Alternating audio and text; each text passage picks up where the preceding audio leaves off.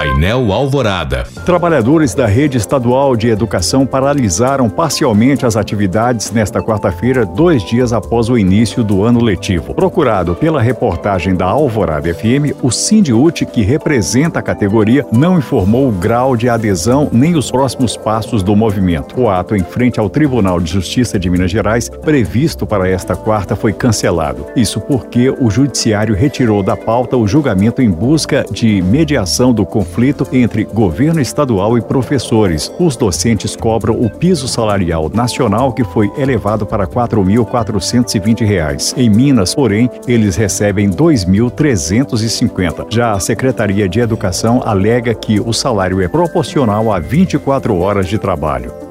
O ministro da Educação, Camilo Santana, anunciou que a divulgação do resultado do Enem, Exame Nacional do Ensino Médio, foi antecipada para a próxima quinta-feira. A previsão inicial é que as notas estivessem disponíveis apenas na próxima segunda-feira. O resultado vai sair na página do participante, que fica no portal do INEP. Para acessar, o estudante deve informar CPF e senha cadastrados. Principal porta de entrada para o ensino superior brasileiro, o Enem também serve serve como critério de avaliação para conseguir bolsas de estudo no ProUni e no FIES.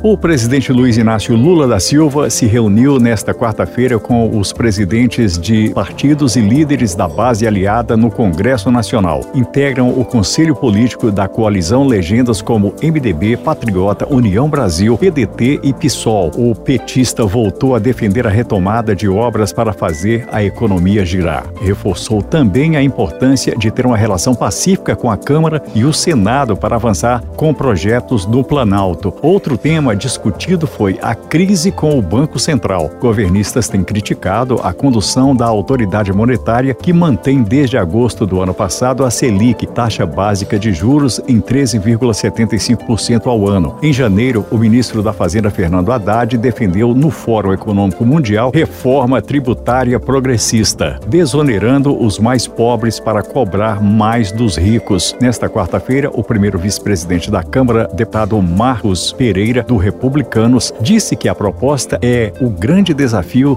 desde o início da legislatura. Já o presidente da Casa, deputado Arthur Lira, do PP, começou ontem a indicar os integrantes do grupo de trabalho para tratar da reforma tributária. O relator será Aguinaldo Ribeiro, também do PP, e o coordenador Reginaldo Lopes, do PT.